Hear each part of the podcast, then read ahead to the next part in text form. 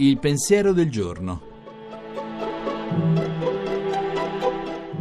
In studio Adriano Fabris, professore ordinario di filosofia morale all'Università di Pisa. Fin troppo spesso di questi tempi vediamo persone che, specialmente in sede pubblica, parlano col cuore in mano, dicono pane al pane, si esprimono senza retorica.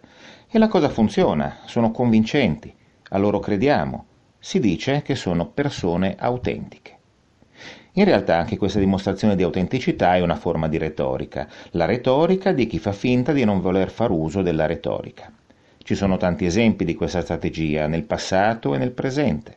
Tutti sono accomunati dal rifiuto di modi di dire che sembrano vecchi, falsi, artificiosi, delle pose. Proprio per questo chi parla in maniera autentica, chi dice pane al pane, ha successo. Dove sta l'inganno? Sta proprio nel fatto che questa autenticità è qualcosa che viene esibito, viene proclamato, viene usato strumentalmente. Chi fa uso di questa forma di retorica sembra che dica guardate come sono autentico io, credetemi perché mi mostro a voi senza orpelli. Ma anche questa è una maschera, perché chi si esprime autenticamente, chi si espone davvero, non si esibisce in questo suo atteggiamento. Al contrario, siamo noi a doverne scoprire l'autenticità, siamo noi a dover vincere il suo pudore. Ecco allora il criterio per non farsi ingannare da questa falsa retorica. La persona autentica non si esibisce nella sua autenticità. Lascia a noi il compito di accorgerci che è una persona vera.